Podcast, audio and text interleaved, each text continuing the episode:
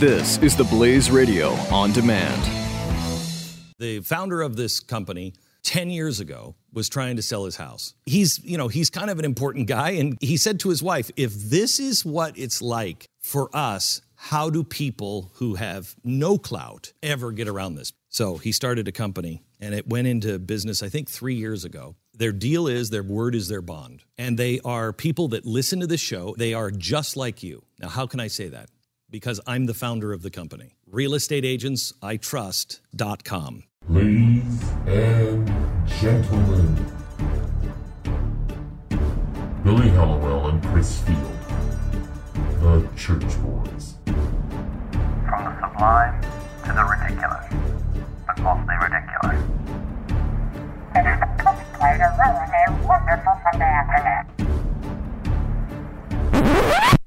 I hate these guys. Well, Billy, it has been one. Well, it's been a week. it's been a week. It has. It has been a week, my friend. It has. um, that's one way to put it. it has been a week. um, outside of some other completely, uh, let's just okay. Outside outside of some really bizarre things uh, that have happened, there, I, my hot water tank went. My my car was in the shop and needed a new transmission, and you had chub rub. Is that correct?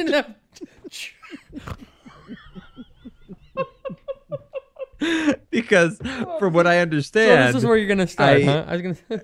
okay. I understand that you were on a trip to Disney and you had uh, you had early onset chub rub, and it was brought on um, by a fair bit of chafing that was happening I've from all of the heat and walking at, at Disney. Okay. I was about to say how this this week it's a good thing I was on vacation the week before, but now I'm not so sure. I've never even heard the. You got me going with chub rub. I have no idea. I've never heard that term It's before. when it's almost like your legs are trying to start a fire. They're rubbing together. They're rubbing like, together. like fat women And- wearing like fat women wearing corduroy. you start to chafe. I mean, um, you know, did I wait? Did I say early onset chub rub? Uh, Something um, like that. like I can't. Well, it's been actually I have to say it's been one of the most trying weeks, but a lot of good Oh, things. Like, man. look, my transmission was covered by Toyota, which Well, is very nice. very nice. Um, you know, the hot water tank was eleven hundred dollars, but it's in, and we have hot water, so we can There be you go. thankful for that. now, didn't you? Um, you had didn't you have a hot water tank put in and then it leaked all over the floor? It so actually yes, we had so the old one had to go, Right. got a new one, and then the pressure valve was sh- which is this is what it's supposed to do. If there's too much pressure in the tank, it shoots water out of the out of the pressure whatever valve, and it was shooting water everywhere. So they had to come they had to come back and they had to actually fix another hundred and sixty five dollar piece on the house, you know, to control the water pressure. But all of that is that done hundred dollars later. That wasn't something that they did. That was something that was just something they didn't replace the first time. Yeah, and in fact, they think that it might have been what the, the pressure may have been too much, and that might have been what busted the the other tank was old, but it may have just put it over the edge. So there you go. And but you're chafing. I want to get back to that because you were walk. take me through this. You were walking through Disney, and this and tragedy struck. Oh, Tell me. Oh, No, it wasn't tragedy struck. Now, first, let me let me say, we had a great trip to Disneyland. and I have a whole lot of thoughts about the things that I see when I go places, especially places, help us. especially places like Disneyland. Uh, here's let me say first. Thank God for Dr. Boudreaux's butt paste. That's all I can say about that. Now, have you ever have you ever Which I use, which I use on my eight month old. Yes. Well, I've used it on all of my children and myself quite liberally. no, the chafing wasn't nearly so bad as it has been other times because of the weight loss.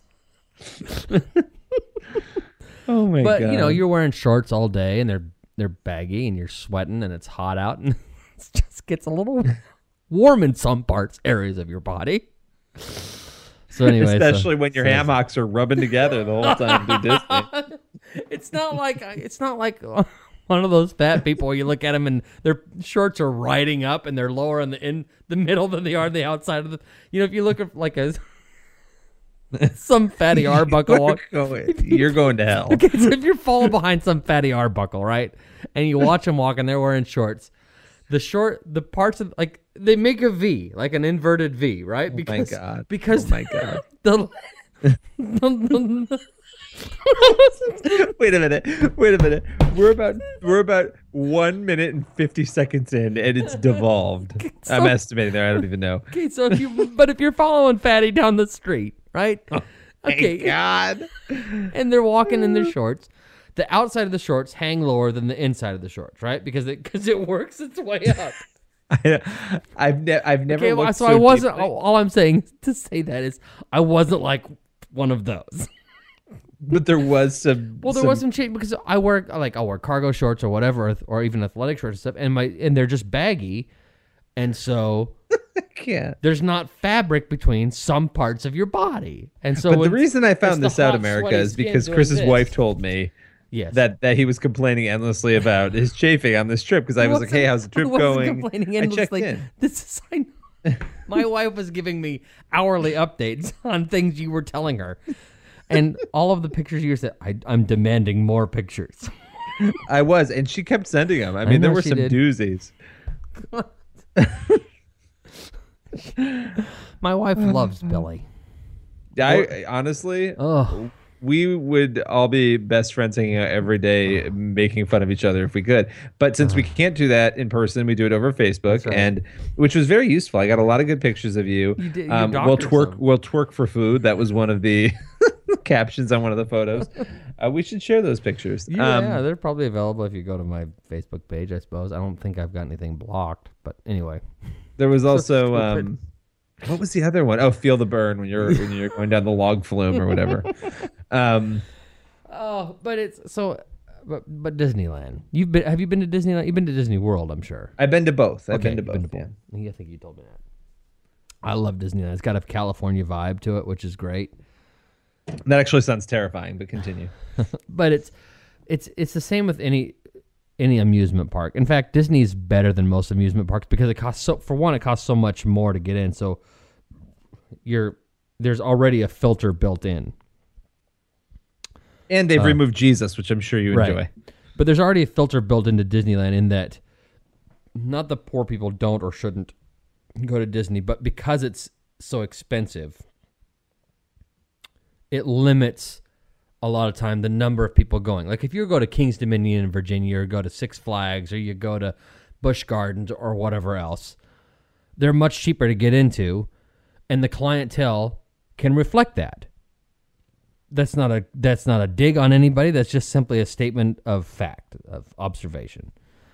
So Disney's not as bad always as other places, but the problem with Disney is that everybody thinks they need to bring their frigging little kids to Disneyland. Right? I mean, it's yeah. Is it ma- is it for kids? Yes, it's also for adults. But these people who bring their infants, infants, like we took my the last time we went to Disney World, we took my my daughter. My son wasn't born yet. My daughter's just before she was like a week before her third birthday, and that was pushing it for us. And we had the stroller some, but people bring infants. But my problem isn't even so much the infants, even though they'll cry sometimes. My problem is people with strollers, because I'm a fairly gracious person. Uh, okay. but I, the stro- I, I cannot tell you. It's like everybody took stupid pills, because you're walking down the street and you and you're walking towards somebody and you're walking on the right hand side of the street or the right hand side of the walkway or the right hand side of the sidewalk, like in a normal, like we're in America here, normal civilized America. We walk down kind of on the right. We stay to the right for the most part. I understand you walk on the left side because you're going to go into this shop or whatever, but you know the flow of traffic is this way and this way, right? You go this way. Uh, that is totally ignored by people with strollers. They just barge their way through. And they, and you start to walk toward them and you're like, you should obviously move over there because I've got a wall to my right. And and you should move over there because you're going the opposite way and you're walking toward them. And it's like they have this moral conundrum and panic attack over what it is they're supposed to do when in a civilized society you run into you look like you're about to run into someone and they can't handle it and people just freak out and you have to I, how many times did i just simply just stop you know but anyway I hope you tripped. Did anybody trip you? no but i so not only am i not a big fan of strollers this is going to sound horrible Oh no! i'm not a don't, big fan Don't do it. Don't do it. i'm This is not a reflection on anyone's character. It's just a recognition of the asininity of some people when they get into Disneyland like environments. I'm also not, okay, I'm not a big fan of strollers. I'm also not I'm also not the world's biggest fan of wheelchairs. because we're standing out and we're watching the fireworks or whatever it was. It was some evening thing. And there's that Main Street USA that goes to the to the middle of Disneyland. And I'm standing there in the we're you know, there's crowds of people. I'm standing by the curb at the side by the sidewalk where people are supposed to stand. And and suddenly I am run into by this wheelchair. I didn't even see it coming. Bam! It hits me right in the back of the legs. And that old guy, it's got to be 90 years old, sitting in the wheelchair, flies out of the wheelchair and into me. Now, if I hadn't been wait, wait. Did he?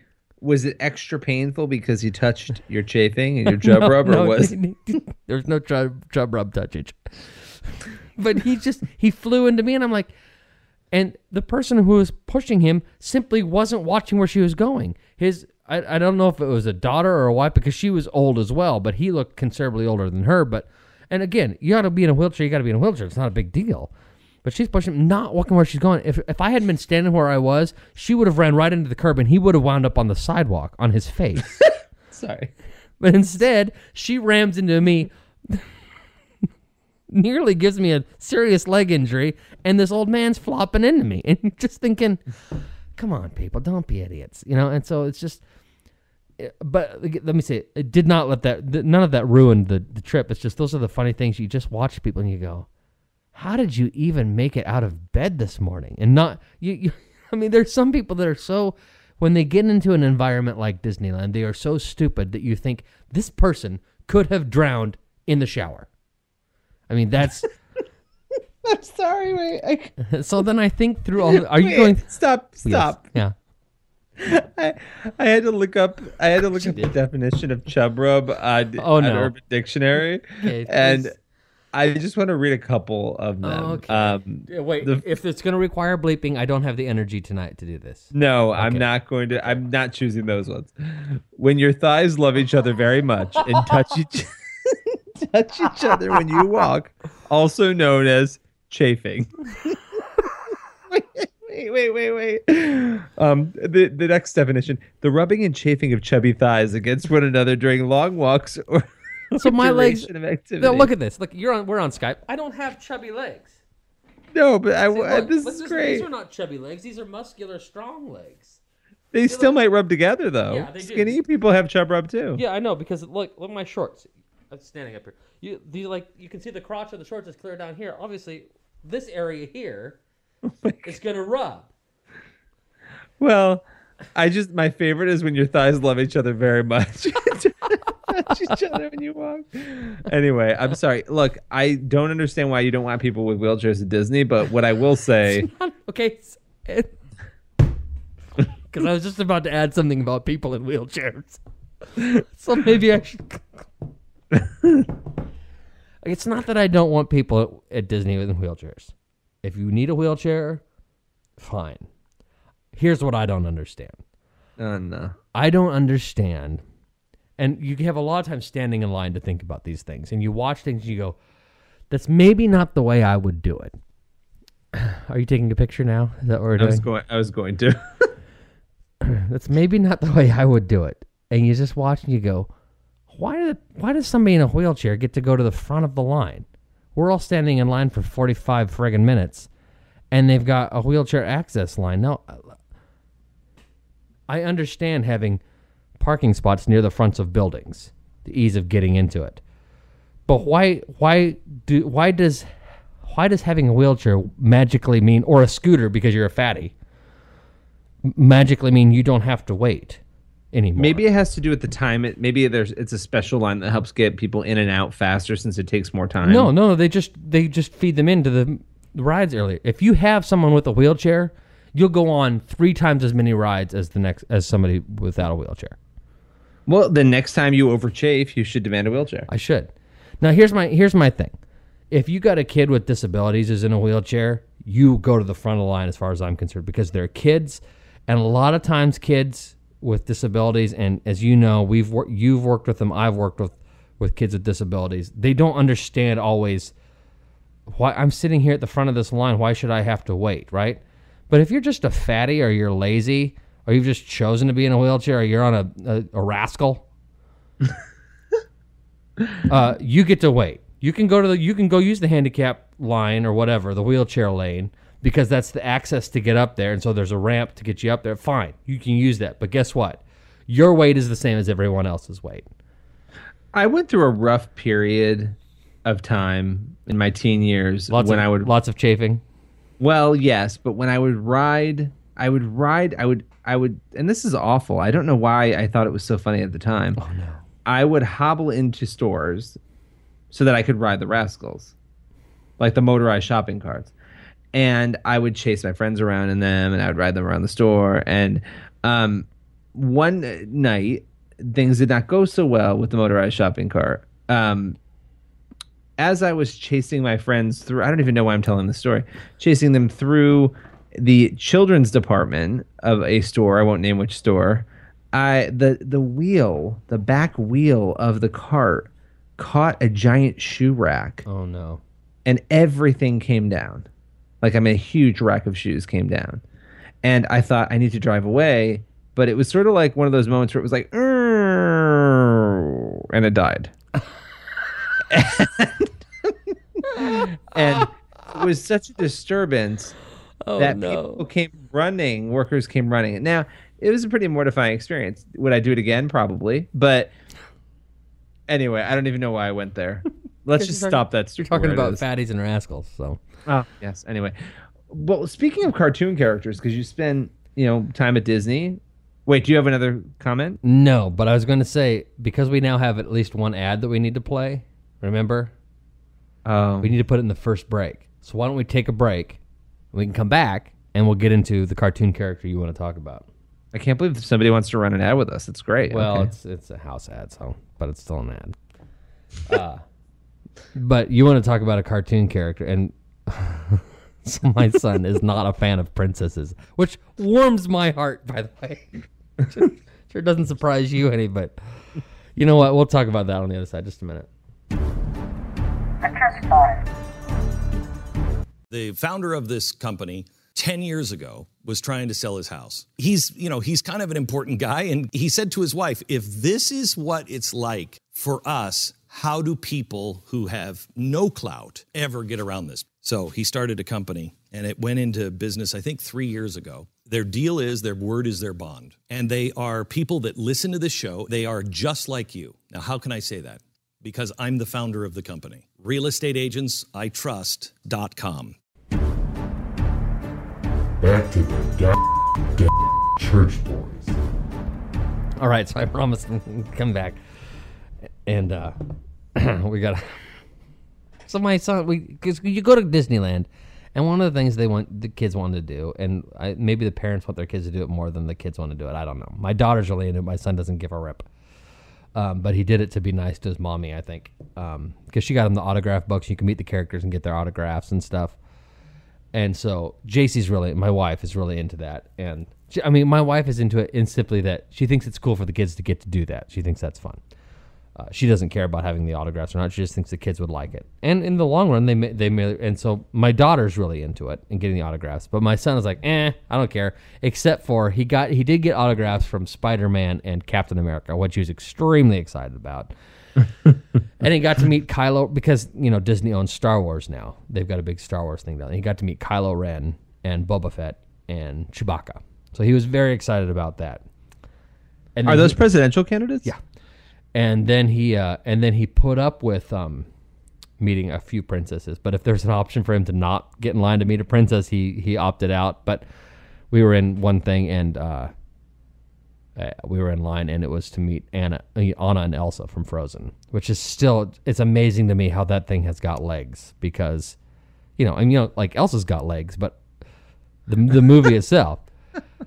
And uh, anyway, so we're in line to meet Anna, Anna and Elsa, and it's a rare treat kind of deal. You know, you, you don't always get to do this, and It's supposed to be a 30 minute wait, turned into an hour 15 minute wait. Ugh. I, I don't, we don't know what was going on, but the, the line said it was 30 minutes, and then it, somehow it became much longer than 30 minutes, which is, again, it's fine. We get up to the, front of that line to go meet Anna and Elsa. We've been waiting for an hour and 15 minutes, and my son goes, I gotta pee. it's like, Oh my we've been in line for an hour and 15 minutes, son. And now you tell us you have to pee.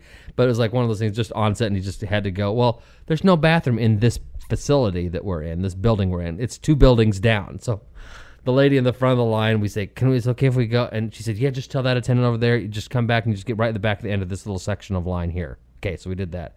So we did that, come back, and that added about 20 minutes to our wait, but which was fine. But we're talking to the attendant while we're up there, and we told her, you know, we, we came on this trip, and they were asking, so you know, just the two of you, the two kids and stuff. And my my daughter says, well, we left the baby at home. She said, oh really? And yeah, we said, yeah, we have a two year old, and she wouldn't really enjoy this t- so much. She would if she was closer to three, but she just turned two, and you know we don't put up the stroller and have to go back for naps. But the stroller and the the noise and the you know kids like that age just get obnoxious. And the lady run, lady, the lady running the line looks at us and quietly mouths the words, "Thank you." She's like, "You have no idea how much I appre- we appreciate when people like you have the sense to not bring their children." I love it. Anyway, so we got to go meet Anna and Elsa, and Colton is he's big into hugging mommy and daddy, but he's not a hugger, you know, grandma and grandpa and stuff. But to just random people like the characters, he wasn't running up to them to go hug them. He just wanted to meet them, see them, talk to them for a second. He doesn't even care about talking to them. He just wants to be able to say he saw them, like that he met them. So Chewie, he didn't really hug that much, or Kylo Ren. Kylo Ren wasn't huggy, but you know, Boba Fett, that sort of thing. But the princesses were very huggy, especially Anna and Elsa. And they kept hugging. They're hugging, and they're talking to my oldest daughter. She's eight, and so they're having a good conversation with him. And he's just kind of standing there, and they're trying to talk to him, and he's just giving yes, no answers, which is fine because he's a little bit shy. He's kind of being a little bit shy. He also just didn't want to be there. So, okay, hugs, and they're giving hugs, and so Anna is hugging him, and he breaks down, just starts crying, goes into full panic mode because they kept hugging. she said, "Well, it's just warm hugs." And he just, oh, I said, "It's okay." So I just, I just stepped out and said, "You know what? I'll just go ahead and take him." So I just picked him up and walked out so that he wasn't going to be embarrassed any further than he already was. Oh my god. I said, "Don't worry." I said, "Don't worry about it. It's just," he, I said, "He can only take so much hugging, and it's it's not a problem. You didn't do anything wrong. I'm just I'm just going to go ahead and take him out to cut down on you know his embarrassment." But he was just in tears, and it wasn't like he was tired and hungry kind of tears. It was just like. I can't take the continued hugging from these women. So, anyway, so lots of cartoon characters. So you were wanting to you were wanting to have an awkward transition into a different car, uh, cartoon character. Is that right?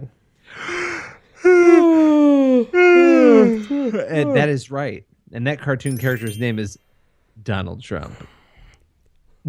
So Donald Trump, if if not to make his situation even worse when it comes to speculation about how deep of a Christian he truly is, Or deep a thinker. or deep a thinker, uh, he was basically asked, "Is there a favorite Bible verse that you have, a Bible story that's informed your thinking or your character?" Did he quote from, life?" Did he quote from two Corinthians? Uh, even better. Okay. He said, "An eye for an eye." Oh, my Uh, he did say it's not a particularly nice thing. Um, and he does like many, many, many of them. yeah, sure he does. Sure he does. But an eye, but an eye for an eye, Yeah. and um, you know, eye for an eye, tooth for a tooth. It's clearly Old Testament Exodus uh, punishment. Uh, How but does he arrive at that? And see, here's here's what he has. when you ahead, want to make headlines, that's when you arrive at it. Well, but wanting to make headlines, but he doesn't. He's making headlines for the wrong reason. He thinks he's making headlines because it's going to be one of those give a finger to people kind of thing. Like I'm aggressive and I'm mean and I'm tough and I'm going to kick somebody's butt. Right? It doesn't. You know, the ends justify the means. That kind of stuff. He thought he was making that kind of headlines, and the headlines he got actually were people going, "Listen, you dope." That is. That, that is not the Christian doctrine, eye for an eye. Like that's in the Old Testament. New Testament, like the things Jesus preached about were just like the opposite of that. The the specific, in fact, the whole point of Christianity is to resist get even with themism, right? And to embrace forgiving people. And then Well, Matthew five addresses. Jesus says you've You heard you for ever an eye. heard it was said eye for an eye and tooth for a tooth, but no longer. but don't Yeah, do it. Right. And so, you know, and Allahpundit, you know, and Allahpundit's an atheist. An atheist. And Allahpundit says this is the Trumpiest thing he's ever said. He says the whole point of Christianity I thought was to resist vengeance and embrace forgiveness. And it's captured where no more it's captured nowhere more succinctly than in the rejection of an eye for an eye. And then he goes on I, to say you know what? Here's Trump, who's half-heartedly pandering to the evangelicals, trying to supposed to pick the best lesson from the Bible, and he says eye for an eye. He's, he says it's like naming Baal one of your favorite members of the Trinity. You- Chris, you cannot get over that. Chris has been laughing about that line for days. Oh, I love that line. Oh, the other I will say though, I will say I don't share you. I think he said it intentionally. I think he knew the reaction. I don't think he cared. I think I don't he, think he knew it was a rejection. I don't think he knew though that Jesus rejected eye for an eye. maybe he did. Would it? You think look, he did? I don't think he did. Maybe. I don't I think he think he, says whatever. He doesn't care. He could say that the Bible is whatever. He did, people will not care. He could take a shart in the middle of a street. Can I say I on there? Yeah, I just did. And you know, he could say he just could shart from the pulpit. and Nobody would care. Nobody cares what he says or does. Um, but yeah, I mean, he probably didn't realize that. But I think he said it because it was it was inflammatory and maybe in line with what you were saying. You know, people would be like, "Oh wow!" But look, I mean, that's his concepts and proposals are sort of eye for an eye. Well, let me Um, let me read. But and I that and that's the thing. It's, I I do believe he picked that on purpose. Excuse me, but I don't think he picked it understanding that Jesus rejected that. And here's what. Let me read something that Allah wrote, and I think he, I think he's spot on on this because it's it's similar to what you're saying. He says, "Give him credit for being on message. He's being asked here for nothing more than a light pander to Christians in the audience to show them that he takes his faith seriously, and and instead he reaches for something archaic and defunct about taking revenge on people who have wronged you." which is the absolute core appeal of his campaign. Jesus may want you to love your enemies, but the God of the Old Testament wants to make America great again, baby. I think that's I think I think I do think he picked that on purpose and wanted headlines because I'm going out there, I'm gonna pardon my like I'm gonna kick ass and take names. I mean that's his attitude. And he picked that verse from the Old Testament on purpose. But he's trying to but if his desire is to pander to Christians, Bible believing Christians who follow the teachings of Christ, he blew it on that. Uh, yeah, as he did with two Corinthians, as he's done about seven other times. But they don't care. They don't Do care. think? Do you think he has any tattoos? Yes. I think he's got a tramp stamp. Oh my gosh. And I think right above that crack it says Trump. Oh. Oh gosh. All right, that is an image that I cannot unsee in my head. Oh my god. Well, the reason I bring up tattoos is because the other thing, it's sort of related to this. We talk about Old Testament, New Testament, was Pastor Mark Driscoll. Oh, I love you're giving me the transition music. That's great. Mark Driscoll, who has had a fair share, uh, we talk about fair share. He's had quite a number of, of controversies and issues. That's I just, terrifying. I just wanted to make sure you were. I just wanted to make sure you were fully transitioned. There you go. That is that is actually terrifying. He's had a fair number of issues. He's he's recently planted a new church. You're talking in, about Driscoll um, again? yeah, yeah, yeah. Driscoll. I mean, he's controversies, right? He's the guy. He's Um, the pastor. He's the one who left Mars Hill, right in Seattle. Yeah. Okay. And, And wasn't Mars Hill's closed up shop now. wasn't he friends with um? Oh, our favorite theologian and author, Rob Bell. Or they had a falling out, right? They, I they- don't. Didn't they found Mars together, or they worked together at Mars, and then they kind of had a falling out, a theological falling out? I thought it was a different Mars Hill. I don't. Maybe they were affiliated, but I know they were in different locations. I I know they that he, his was in um, Seattle. I think Driscoll's, and the other one Yeah, was in yeah. like Missouri or so. I forget. Yeah, but I think that they were connected. I think there was a falling out there, and Mark just said, "I can't go where you're going, Bell." I think, We've had I- Rob Bell I- on this show, yeah. haven't we? Yeah, we have. Um, yeah, he hasn't responded to my text. Man, I've been trying to get Rob Bell to come back, but I am actually talking to Mark Driscoll's people about trying to get him Oh, on, that'd which be great. would be great. Um, now, what I love though, regardless of where people stand on Mark Driscoll, is he tackles this question of can a Christian get a tattoo? And he put out this 15 minute video. But I think the bigger piece of the video that's really helpful for Christians and atheists and everybody alike to understand the Old Testament law. Um, you know the, the differences between the civil ceremonial and moral laws and what that means and which of those really which is mainly ju- just the moral laws carry over to the new testament and are present in the new testament and how you know civil and ceremonial you have to kind of understand atheists will always say oh those things are you know they're so archaic and look what the bible says it says to stone your children and you know Right. and so anyway Which, which, by the stoning of children, by the way, I still subscribe to. Um. Oh boy. Uh. Well, and apparently stoning of people in wheelchairs at Disney. Well, Um, only the ones who annoy me. Only the ones who know you. Anyway, Mark Driscoll tackles this question of tattoos, and I think it's a really, really helpful mini sermon for a number of reasons. But he points to Leviticus 19 verses 26 to 30 because that is where all of the people who think tattoos are demonic and awful, and you know you shouldn't get them if you're a Christian, they will point to that. And Right. what that says um, is, do not cut your bodies for the dead for the dead or put tattoo marks on yourselves. I am the Lord. So that line in that clump of verses, 26 to 30, Leviticus 19, that is sort of the centerpiece of the argument against tattoos. Now, we are in the Old Testament here. Uh, we are talking, it seems like we're talking about ceremonial law here.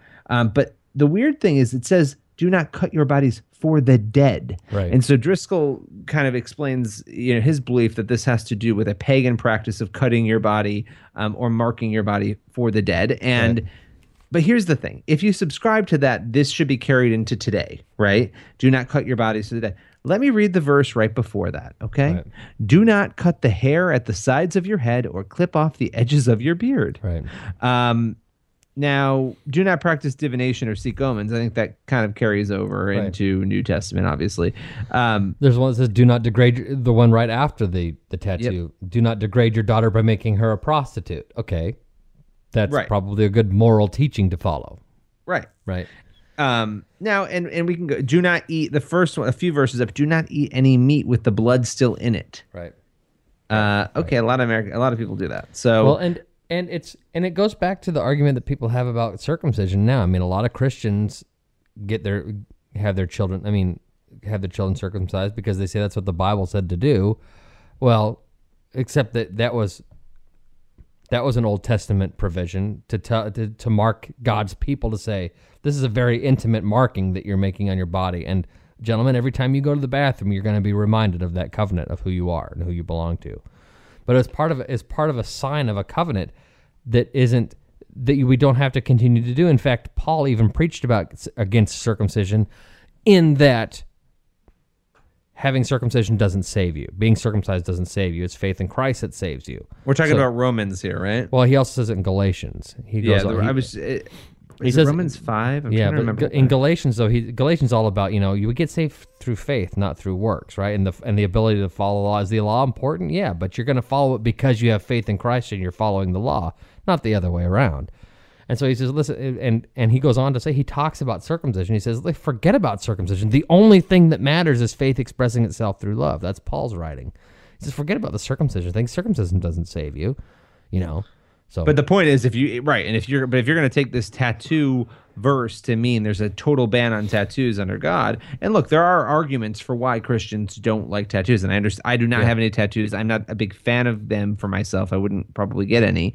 Um, but you then also shouldn't be shaving. So good luck with that, Right. Because but now, but this at the same time, okay, and I agree with that argument. But at the same time, how would you counter the person who says, "Well, if I have to take, don't degrade your daughter by making her a prostitute seriously, shouldn't I take all the rest of them seriously?"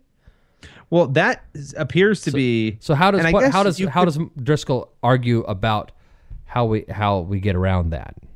So I think the argument would be that cutting your body for the dead is a ceremonial law that no longer stands, whereas and I, and I don't know, but uh, this is my assumption. Whereas degrading your daughter by making her a prostitute is a moral law. Um, now, um, there may be better arguments than that. Um, you know, not cutting your hair is also a ceremonial Yeah. law. Right. Um, it's same with meat, um, and same uh, now practice of divination and seeking omens may be ceremonial, but it also may be moral. Um, Right.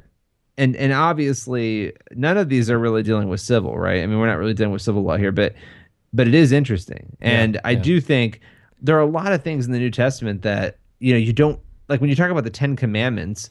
Those things appear in the New Testament. So whether whether they stand or not anymore, they they appear, and so in a sense, they do obviously stand. But it's fascinating, right? I mean, you can go in circles around all these things, Yeah. but but yeah, look, I, I I'm not going to say that. I just think it's dangerous to say there's a blanket tattoo ban based on this verse. Right, and, and I would agree. I where I think that you have to be careful on the tattoo thing is one, what you're getting tattooed on your body. Your body, it, you know, your body's a temple. If you're going to put garbage on your body and throw swear words, tattoo swear words on your body, then you have other issues you need to deal with.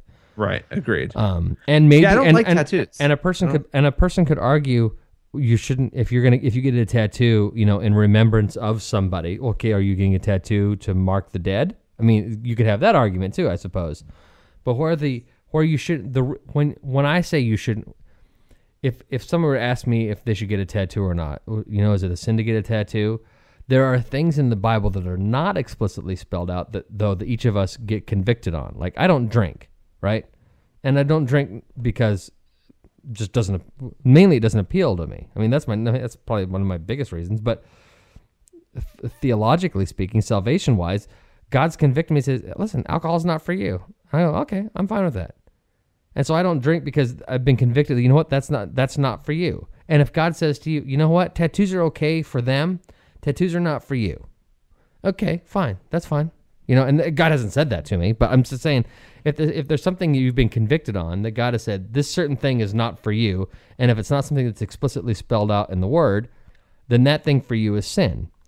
So that's where that's where the tattoo thing I think gets answered. Um, I think we need to run one of our interviews. We here. do. What what what do you want to do first? Douglas McKin- MacKinnon. Let's do Douglas MacKinnon. No, he's He, uh, he's the he's the Reagan administration guy, right? Yeah, former Reagan speechwriter, uh, former speechwriter for the first Bush. Um, and he wrote this book, The 40 Days. It's a vision of Christ's lost weeks. Uh, basically, the 40 days Jesus walked the earth after the resurrection.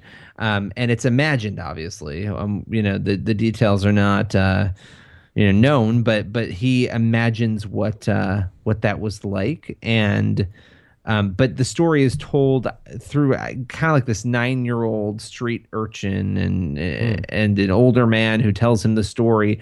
Basically this older man was with Jesus the you know before his his crucifixion and sort of takes people through the story. And I won't give any more details. I'll let uh I'll let MacKinnon uh, talk about it, but I think it's a it's an interesting take and look at uh, some fascinating biblical stuff. So, roll it.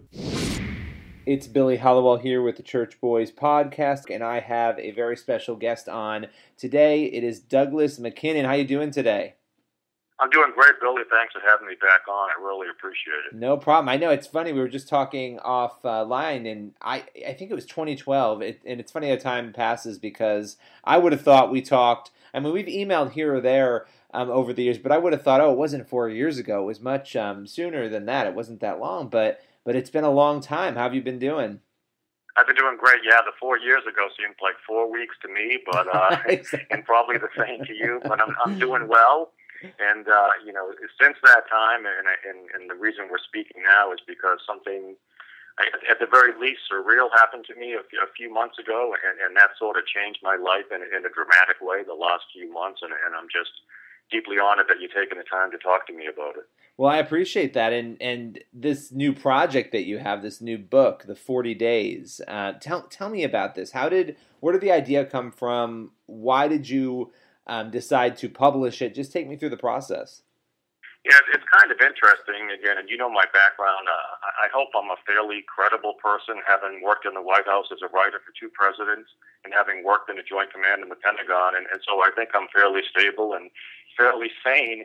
And so the background on this book, and and since you and I first started talking about the book, and, and since it first came to me a few months ago, Billy, I've shared it with so far seven members of the Christian clergy, including a Christian historian as well as Elizabeth Dole, former Senator Elizabeth Dole, and all of them said the book deeply touched them, uh, was something that really deeply reaffirmed their faith. But what was interesting to me was after all seven read the book, they basically said it was, in a sense, my obligation to tell the backstory of how the book came to me. So I appreciate you giving me the time to do that. And what happened was really over the last 10 or 15 years, just once or twice a year, for about 10 or 15 seconds at a time, I would have a flash in my head that basically said, The 40 days, there's a great story there, tell it. And like a lot of people, I would say I would just make a note on a piece of paper and, and you know write down the 40 days. And, and to be honest, then I would just ignore it, and because I didn't know what it meant, I didn't know what to do with it. And this this kept going on for well over 10 years. And then a few years ago, in my home office, my wife walked into my home office, and above my head, above my desk, on the wall, was a yellow sticky on on the, on the wall that said the 40 days. And my wife asked me, well, well, what is that? And what does it mean? And I said, you know what, to tell you the truth, I'm not sure. I really don't know. And then a few years later, which is just a few months ago, in, in, in September of, of 2015, I was sitting in that same home office working on an entirely different project. And within a few minutes, Billy, the entire book flooded into my head. Names, story, places. I didn't know what to do. I've never felt a sensation like that in my life. So I just sat there and made notes like crazy as fast as I could. And then basically for the next 10 hours, I sat there and, and, and wrote um, almost the entire book in one sitting. It, it was one of the most surreal, amazing experiences ever. And, and, it, and it was interesting because I never planned to write the book. It wasn't anything even in the back of my mind. And within a few minutes, the book not only flooded into me, but flooded out on paper and then, and then, then into my computer and, and it was one of those things where I, I didn't know what to think or what to do for a number of days after that. Had that ever happened to you before? Anything like that? When it comes to, I mean, you've written you've written books, you've done this before. Was that sort of the first time you've ever had um, that sort of experience? It, it was indeed, and matter of fact, and, and what when you and I were nice enough to talk uh, four years ago about my memoir, because uh, as you you know, I grew up in abject poverty and was homeless a number of times as a child. And for me, I, I think an interesting connection to that story is when I was, and you and I talked about it four years ago, when I was five years of age, I had acquired a little plastic nativity scene, just, you know, I think for a dollar. And in the middle of that plastic nativity scene, of course, was the smiling face of baby Jesus. And I would hold, as my family would get evicted time and again, I would hide in a closet as a five year old. And I would hold that little plastic baby Jesus for dear life, you know, to my chest and that little plastic baby Jesus became my foundation. It became my comforter. The one thing I could count on as we were ripped from home to home. And, and that was the relate, my relationship started with, with Jesus Christ, uh, with that little plastic nativity scene, that little plastic baby Jesus. And for me, my faith in him has only grown over the years. But that said, even though that happened many, many years ago, I've never had an experience with, you know, like like I'm describing now in terms of how this book flooded into my head a few months ago. It really is. And I'm not claiming anything spiritual, and nor will I ever. But by the same token, when I sat down with these seven members of the clergy and even Elizabeth Dole, they all said, You don't have to claim that. But it, it's very important that you tell that backstory and let people know how this, this innocent little story came into your mind. And leaving that aside, Billy, the one thing I have become convinced is that sort of as our nation and the world falls further into darkness, and as Christianity becomes under increased attack and even sadly genocidal attack, I was supposed to write this innocent little book at this time and spread the word as much as possible. And that's what I'm trying to do. Well, and, and, as you've just mentioned, I mean, we have, and obviously, uh, there's so many different levels of this. The real hardcore persecution that's going on. You mentioned the genocidal um, actions, obviously, of the Islamic State right now. Um, we we also have a different form, a much lighter form, but still a very concerning form of um, you know, and we can use the word persecution, although it's a different brand of it, of what is going on with Christianity here in America. Uh, more of sort of a denigration, a cultural um, push against, let's say, Christianity. With all of that going on, I think the key question, and with the backstory you shared, um, what is the first? Take me through the general premise of the forty days, and then tell me what you're hoping people take away.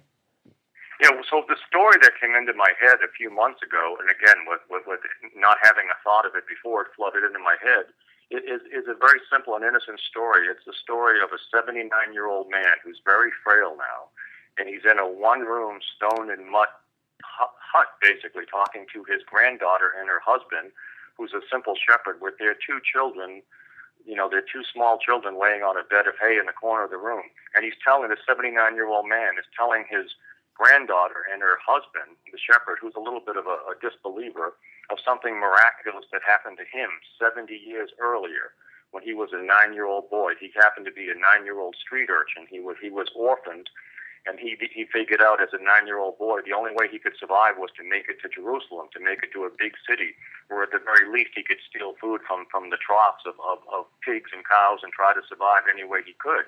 And as this little nine year old boy was making his way into the city of Jerusalem, that particular day he happened to stumble upon what, what he said was an obscene and cruel procession of a of a young man being forced to drag a heavy timber cross down the street for his own crucifixion. And this little nine year old boy had an in, a special interaction with that, what he called that bloody and beaten man. And when he had that interaction with that bloody and beaten man, because he did, he was able to become a witness for the next 40 days after the resurrection of what Jesus Christ did and, and, and, and how he moved about Jerusalem for the next 40 days and so the story kind of takes readers readers through all of that, which is which is kind of a fa- it's sort of like a, a historical fiction type um, type approach. Then it sounds like it is, and that's one of those things. You know, is, is it a vision? Is it not? Uh, you know, I honestly don't have the answer to that. I, I, I know it's sort of it, the story ends up filling in some of the blanks that people have had over the years. But what I what I've found since the book has just just came out a couple of weeks ago is, is that people that are reading it are are not only reading it on their own, but uh, I've been told so many times now that parents are bringing their children into the room with them and reading out loud from the book to their parents because of this beautiful little nuclear family w- within the story. And, and and to your point, Billy, as as so many people seem to be questioning their faith or falling away from their faith, again, I, I, I this book I do believe, if nothing else, is, is there to reaffirm people's faith, to reaffirm their hope as, as sort of the darkness in the world spreads. And that's the one, you know, that's the most positive feedback I'm getting from those who have had the time to read the book so far. Um, what is the number one thing you want them, in light of all, what we've talked about with the standing of faith and Christianity in the world? What do you want them to take away from the book? Anybody who reads the book picks it up.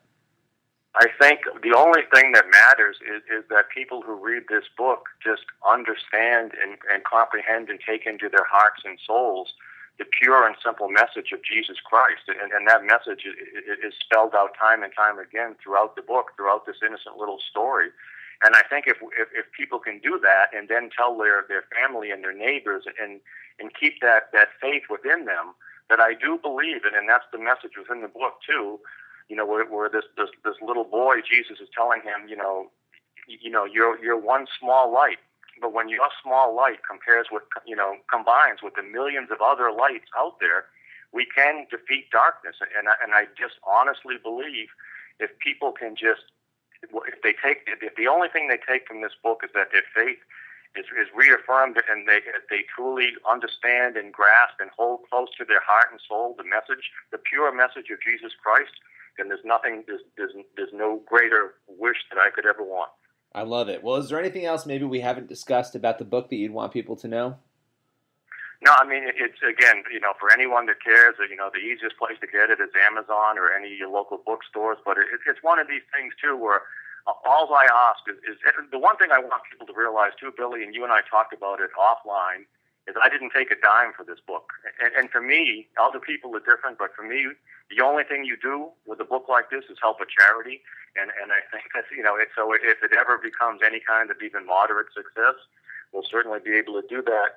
But I, I also wanted people to understand that up front. The the only motivation for me ultimately is I, again I I just never planned to write this book. I never expected to write it, and when it flooded into my head, it came out exactly the way it came into my head. And I just believe I'm supposed to tell this story and spread the message as far as I can. Well, listen, this has been great. I appreciate you coming on today. We'll make sure we link out to that book as well so people can uh, get a copy if they want. Billy so much—it's just been an incredible honor to talk to you again. I really appreciate it, and I appreciate this opportunity you're giving me to spread the word. Thanks to a lot. Spread his word, ultimately. Thank you. Really appreciate your time.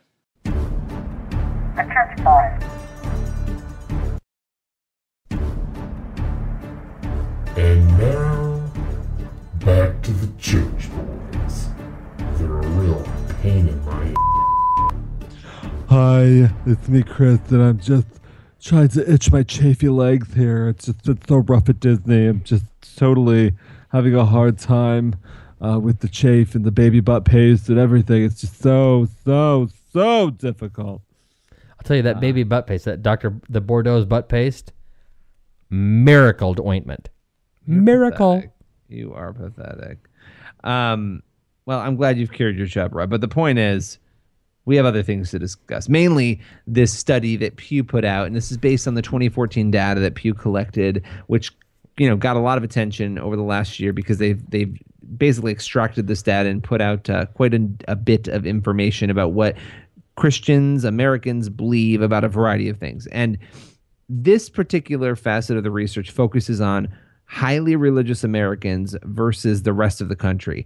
Now, that doesn't mean if you're in the rest of the country category, you might be religious, you might attend church, but to be highly religious, you pray every day and you attend church at least once a week. Um, that was sort of the benchmark. About 30% of the country falls into that category Really? of highly religious. 70% Do you, does do not. you do you buy that that thirty percent of the country is that re- is that quote religious? um, yeah, maybe. What, what were the standards? You had to go to church at least once a week and pray daily. and pray daily. I think. I mean, it's a it's a low, thr relatively low threshold. I mean, That's a lot more work than most Christians I know put in. maybe, maybe, um, and that, and that's why these things are di- are wrong. difficult. But I guess I would argue, even if you're overstating it, Yeah. even if you're overstating what how many times you're praying a week or whatever, you want to be doing that, Yeah, right? And it's important. So And you identify as highly religious. I mean, if, if, Right, if a person right, right, right. identifies themselves as highly religious, then then the being religious label appeals to them. So it says something. Now there were some key differences uh, between that first group, the highly religious, and the not highly highly religious people. Some some of them were like not so interesting, but were kind of fun. You know, they Right. highly religious people are more likely to gather with their family at least one time a month. Um, Like they way were, more. It was what? Like way more. really- I mean, more than Yes, fifty yeah. percent more often. Yeah, forty-seven percent versus thirty percent. They're very happy with the way their life is going. Forty percent versus twenty-nine percent. Very satisfied with family life. Seventy-four percent versus sixty-seven percent of the not the not so religious people. But where it gets really interesting, and I think this is where the debate with atheists comes in, um, about do you do good because you're religious, and and some people will say no, anybody can be good, which is true. Anybody could be good. I guess you have to define what good is, but we won't do that here. Um, but when you ask, you know, did you volunteer in the past week? 45% of highly religious people said that they did versus 28% of not highly religious people. But the big one, and this is the one I think is fascinating, donated money, time, goods to the poor in the past week. 65% of highly religious versus only 41% of not highly religious.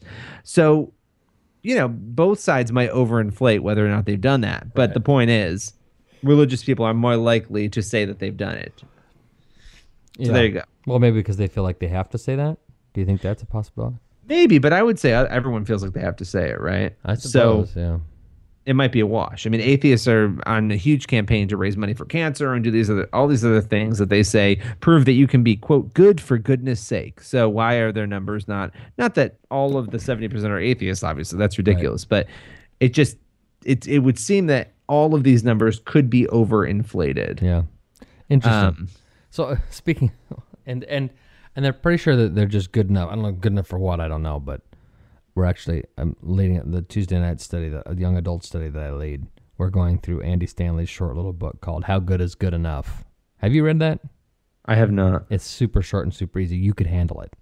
Oh, that's great. Yeah, you, it's anyway. It's really good, and it's and it, it very thoroughly discusses that question of how good is good enough. Anyway, what was I going to ask you? we we have another Oh guest this week. Oh, that's right. We got rice, right? Yeah, Rice, which his name makes me so hungry. Might as well been named. Might as well been named Sandwich. it's it's Rice Broocks, and uh, he's a he's Which a is- preacher. Which, when you see it, throws you off because it doesn't look like Brooks. no, it looks like Brox or Bro- Brox, and then uh, you go, wait, there's another O in there. Anyway, Yeah, it's interesting, and uh, He's nice- but he he's a nice got guy. a book. He's got a book that was like the. It's tied to God's Not Dead too. It's sort of the inspiration Oh, Yeah, yeah, yeah. for God's Not Dead too, and it's called Man, Myth, Messiah: Answering History's Greatest Question. And I- Um, I, thought this was an interesting interview that we did, and um, well, most of our interviews are interesting, but uh, one thing I want to say before we we play it, there's there's we we had some phone issues, so it's gonna there might be times where it kind of clicks a little bit more than we would want it to. So it wasn't the most well produced interview, but it's still good. But I thought it was interesting. I, I asked him about the C.S. Lewis angle, right? Because C.S. Lewis had the the, inf- the not infamous, the famous uh, liar, lunatic, or lord argument, and he addresses that. I said, because I was, is, is this just an extension of his thing? He says, no, this is actually an addition to like. So it's it's really a, a very interesting book that he's got out there, and I, I encourage people to read it. I don't know how closely it relates to the God's Not Dead movie. It's in the movie. You see them holding. The- The, yeah, book in the I remember movie. him saying the book is in the movie, but the Yeah. is the the movie's not based on the book, is it, or is it? Um, the There's connection. They, they're they're connected. Like the if you were to watch the movie and wanted more information, the book would give you the concrete information. The, You know, the movie obviously isn't a documentary, so Right. you leave though, and the real and you'll see the the interesting people. Some people will hate God's Not Dead too. Some people will like it, but the interesting piece is Lee Strobel and some of the others on the stand in a courtroom talking about the you know Jesus and the existence of Jesus. Yeah. That is the interesting part of the movie. This book, I think, builds upon those arguments. Gotcha. Now he wrote the first book he wrote. The, he wrote a book called God's Not Dead, right? He and did, that, and that Yes, was the basis for Dead. the first God's Not Dead movie. Yes, yeah, and it was called "God's Not Dead: Evidence for God in an Age of Uncertainty." That And was so his, now- that was his other book. And so now this book is the foundation for God's Still Not Dead, right? Yes, God's still not dead today, But Kevin Sorbo is.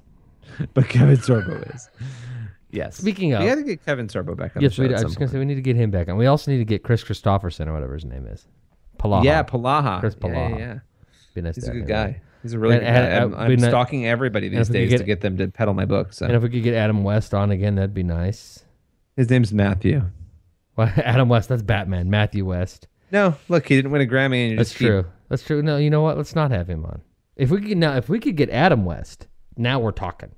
Matthew West actually um, is in New York right now this week, this uh, weekend. He's got a big show. He offered me tickets, but I you- can't get to the city for And it. you didn't go, huh?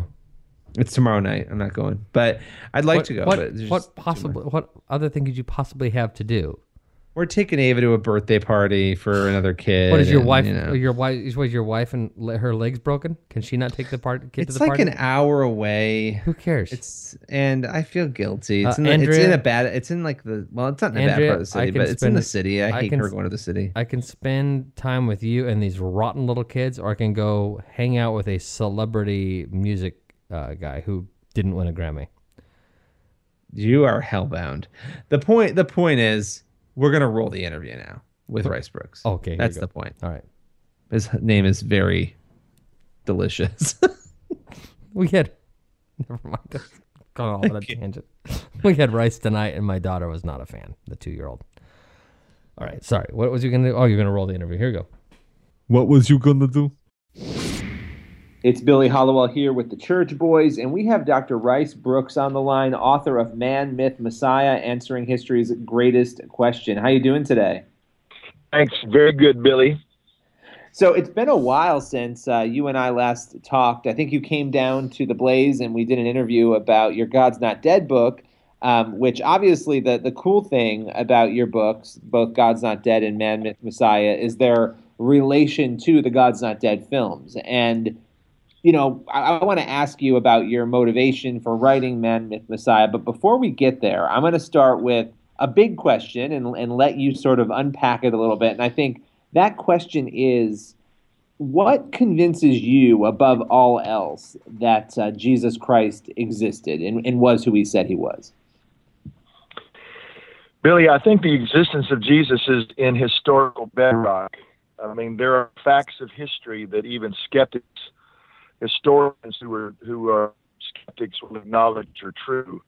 Uh, among those are that Jesus was crucified by Pontius Pilate, uh, that his tomb was found empty, that that he started very early, uh, you know, literally days after the the the, the crucifixion, the resurrection. So th- those are historical facts that you know if you get your if you get your data and I know you're not saying this but if skeptics get their data kind of googling something and something pops up from an internet site saying Jesus never existed I say that's kind of the intellectual version of being in the grocery store where you see the magazine that says Bigfoot stole my bee. It's kind of like, okay, not a lot of sources, not a lot of substance or scholars that would uh, agree with that headline. So, scholars, the sources all point to the fact that Jesus was indeed a real person, lived in history, and uh, what the Gospels say happened happened to him.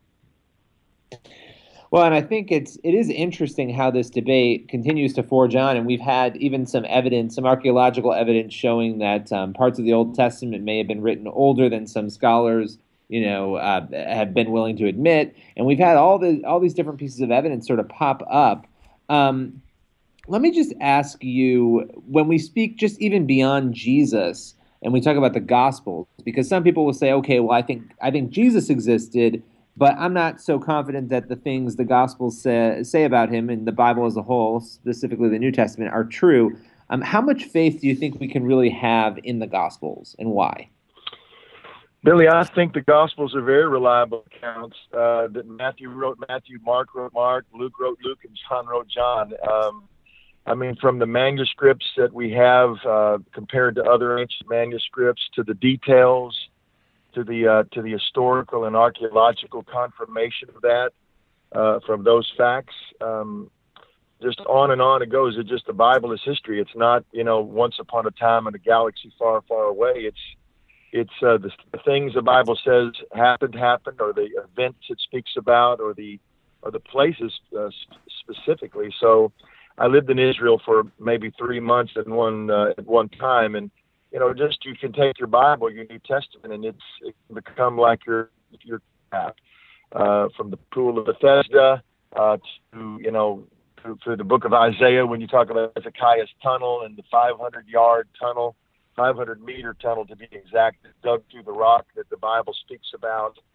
To David's house, to Ir David, which um, I sat with the archaeologists that uncovered the city of David and uh, just again, just over and over, it's been confirmed uh, that what the Bible tells is true. What the Bible talks about in terms of its historical setting is is definitely real. Why do you think there are so many skeptics, despite all of that? Well, it's the implication of the story. The Jesus was raised from the dead, which separates Christianity from every other religion uh, again, we are the the Christian the Christian religion is the only one that says if this one historical event did not happen, then our faith is falsified. And so, because of that, Paul would say it this way: if, if Christ has not been raised, your faith is in vain. So, the fact that this one historical event, God bets it all, if you pardon the analogy, bets it all on that one event, the implications of that event are far-reaching that Jesus is who he said he is. Uh, he is the authority in the universe, and there is a moral authority. Uh, there will be a moral accountability uh, that all of us have to face, and so that's that's far different than just kind of postulating some kind of force like in Star Wars, or just something that's up there that we kind of hope is there. That, as C.S. Lewis says, when the sun is shining and we feel good, and want to feel better about ourselves, we can kind of acknowledge there's something beyond us but as long as that is something beyond us, uh, doesn't have any expectations, then, people are okay. But this Jesus has expectations for us, and that's why it's so threatening the, the Christian faith. You mentioned uh, you mentioned C.S. Lewis there, and, and I was going to ask you a C.S. Lewis question. How is this different from, or is this an expansion of Lewis's liar, lunatic, or Lord argument, or, or how does this relate to what Sue, what Lewis wrote about, you know, several decades ago? Well, when C.S. Lewis gave his his trilemma, Jesus was either a liar because he knew he wasn't the Son of God, uh, he was uh, a lunatic because he thought he was, or he was the Lord. Uh, Bart Ehrman, a famous skeptic from the University of North Carolina, he added a fourth L, said, Well, what if he's a legend? And so in this generation, uh, there's now this speculation or in skepticism about just the basic facts of history. So now in this generation, I say, man, the book Man, Myth, Messiah, man, what is the evidence that Jesus existed? Myth, what about the Bill Mahers of the world who put out his documentaries that claim that Jesus, you know, was a borrowed story from the Egyptians or the Persians. And so you have, again, this kind of uh, this kind of information, or should we call it misinformation, going out. Uh, so that's why I had to address it: is did Jesus exist? What about this notion that he's a myth, which is now becoming a very prominent uh, kind of thought on internet sites? And then finally, the Messiah. How do you know what is the evidence? What would make Jesus the Messiah? What would be the evidence, or what would point to that being true? So that's it's basically a different argument, Chris, for a different generation. So you're you're you're you're focusing more on that fourth L that was brought up then. Yeah, Ehrman talking about well, what if this was all legendary? What if this was again just speculation or people making up things that uh, kind of added on added on this legendary material around this simple carpenter that uh, maybe taught a little bit or whatever. So again, people are trying to always say, well, there's a difference in the Christ of faith and the Jesus of history. My contention is the Jesus of history is the Christ of faith. Right. Okay. Good. What would be, you know, if you had Bill Maher in a room, if you had one of these skeptics in a room, what would you say to them? Specifically, what questions might you have for them? Well, when Bill Maher makes his claims um, that Jesus was a borrowed myth, I'd say, what are your sources?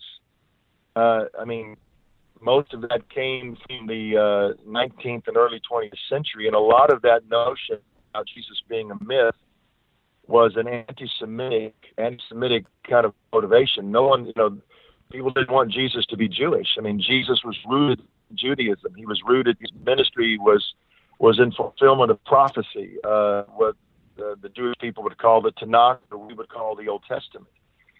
Uh, you can just look at chapter 53, which is a stunning prophecy hundreds of years before Christ, detailing this suffering servant that what he would do and that he would bear our sins and and uh, bear our sorrows. And so that those kinds of things show that Jesus was not a borrowed myth. I mean, I I work on college campuses around the world and ministries in about 70 countries. So I've spent time in Egypt. No respected Egyptologist would think Jesus was a borrowed story from the Horus or Osiris, Osiris legends. Um, this is again just that is a myth. So I would say, you know, number one, you've got no sources, Bill. Two, you've got no scholars, reputable scholars, no historians I would say this, and really no substance to this. Uh, you know, Bill loves, you know, his favorite thing is the talking snake. You know, he gets on here and says, "Oh, you believe in talking snake?" Of course, my response to that is yes. They they get late night talk shows here in America, but the the point is is that the the evil presence in the world in the universe that would have spoken through whatever instrument was available actually spoke through Jesus' closest associate, Peter. Jesus recognized that voice, and so the voice, the voice of the enemy from the beginning is always thought an instrument to speak through. The voice of God, the voice of the Spirit, is always has sought those who would be yielded to Him to be a vessel to speak through.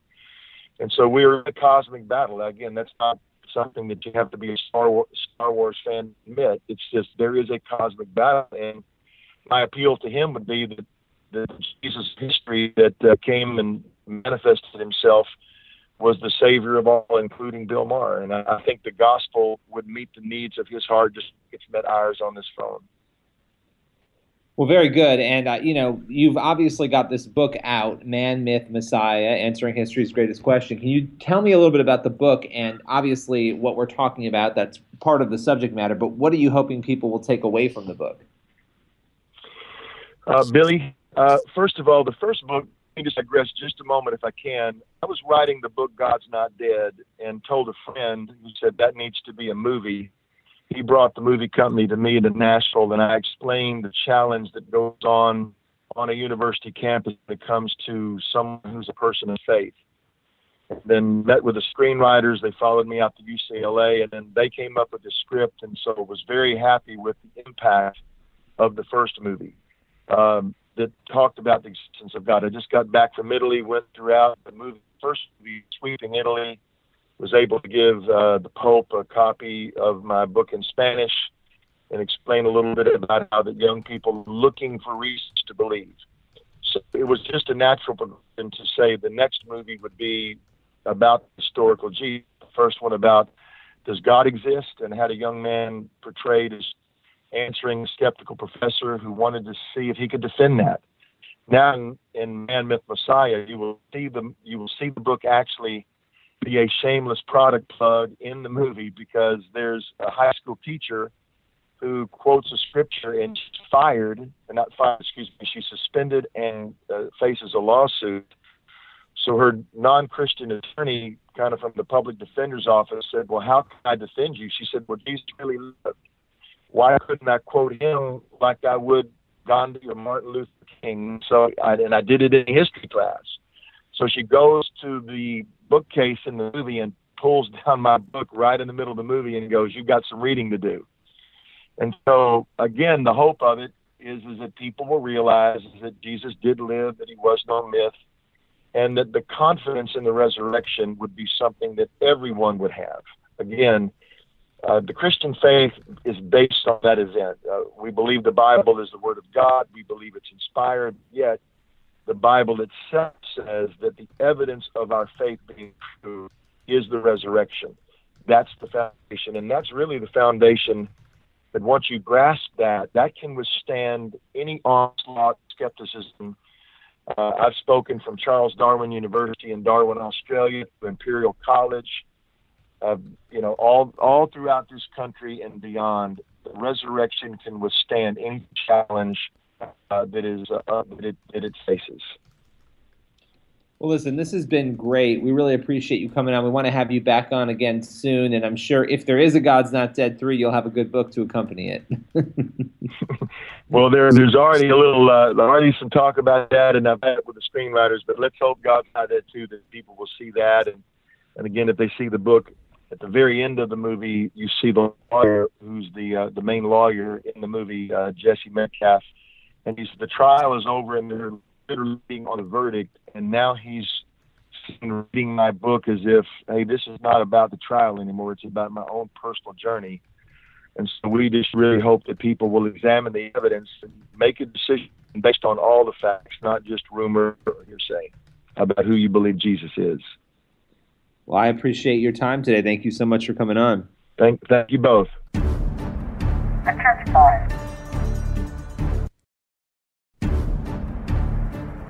The Church Boys. The Church Boys. Man, I hate these guys. So uh, we should probably head out now, Billy. It's uh, it's sleepy time. It's awfully It's late. one fifty. I'm, I'm gonna. Be, it's one fifteen a.m. here. Yeah. Poor Billy. He's turning out the lights already. He's he's, he's are, are you changing into pajamas while we're recording? What are you doing? Of course, that's what. I, that's how I Getting roll. getting comfy. Okay. Just need a little nappy poo, I, I suppose. It's only ten fifteen here, so I got This this week was extra Oh, exhausting. It was. extra. I I know we started the show with it, but this week was it was something else. It was a doozy. It was a that's that's a good anything anybody we should call right now. Uh, there are people I'd love to call at one fifteen in the morning, uh, but I think we hold off. You know, some of them might not be 115 where they are. That is true. That is true. I'd love to prank somebody. We should. I have some pranking ideas. We're gonna have to hold off, but I have some good ones. I got a number you could call. Who? Didn't didn't a friend of ours um against everybody's suggestion decide to have a baby this week? Yeah, Sarah Rivette birthed out her child. Tim, right? Timothy something or other. Wasn't that what we we're gonna? Isn't that what we decided on for her? The name for the baby? It was Hannah. Hannah. Hannah. That's right. Hannah. Hannah Renee. Renee. Hannah Renee. Hannah Renee.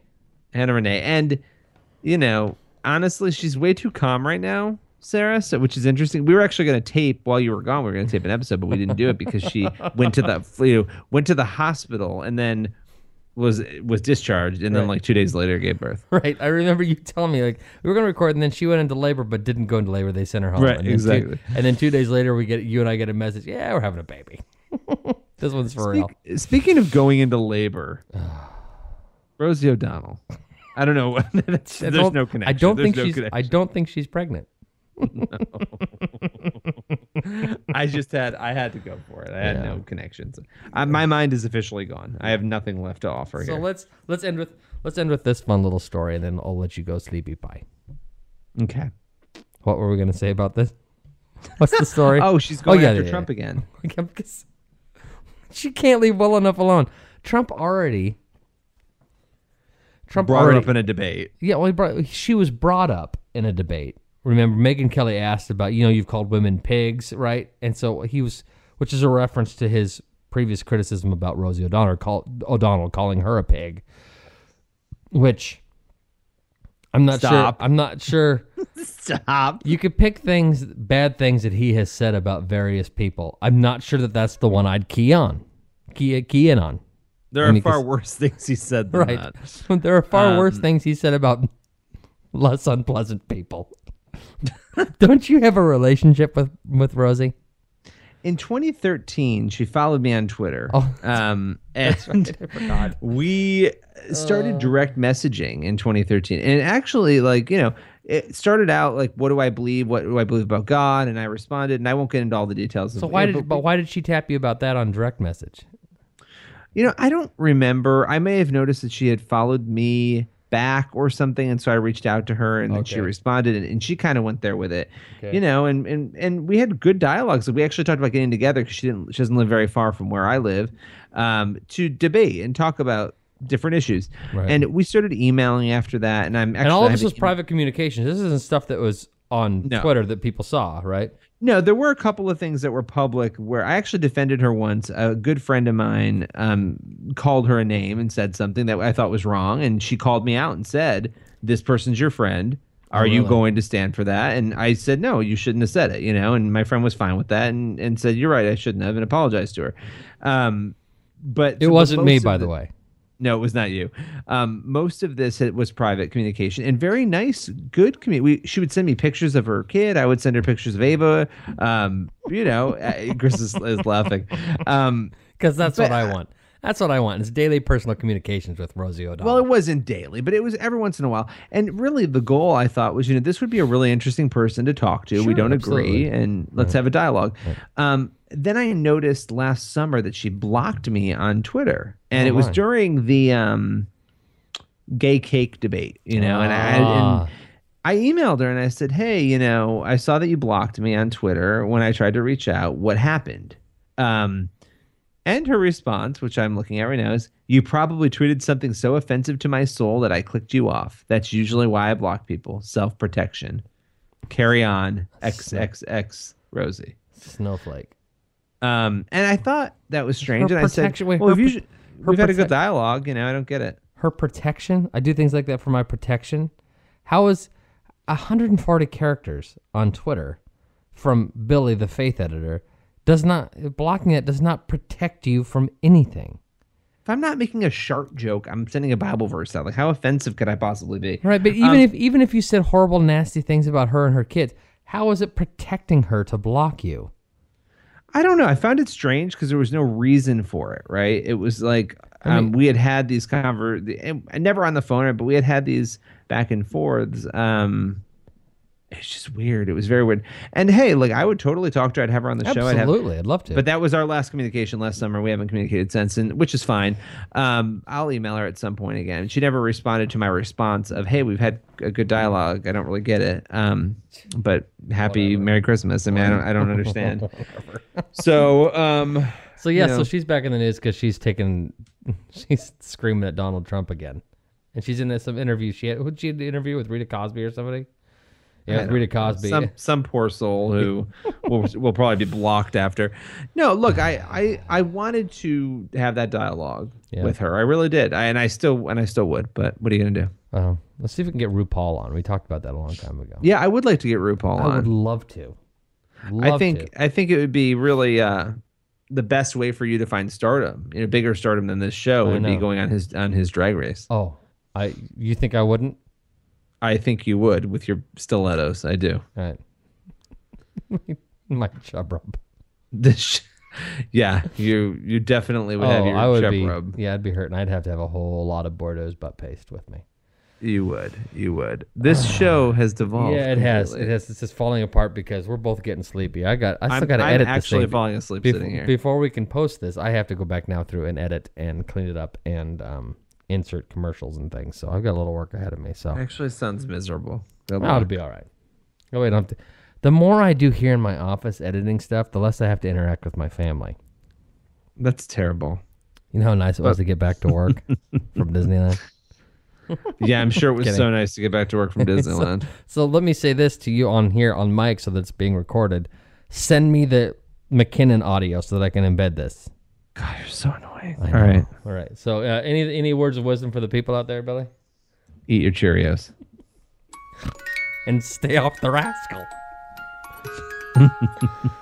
I'm serious though. Go out and walk down the street and follow just some fatty Arbuckle and watch their shorts. It's like you they're really have like issues with fat people It's- and it's those like the- who are. it's like I mean, they're- I'm t- I'm a fat person. but it's like their body consumes their clothing. It's really fascinating. Oh, you're hellbound. The Church Boys.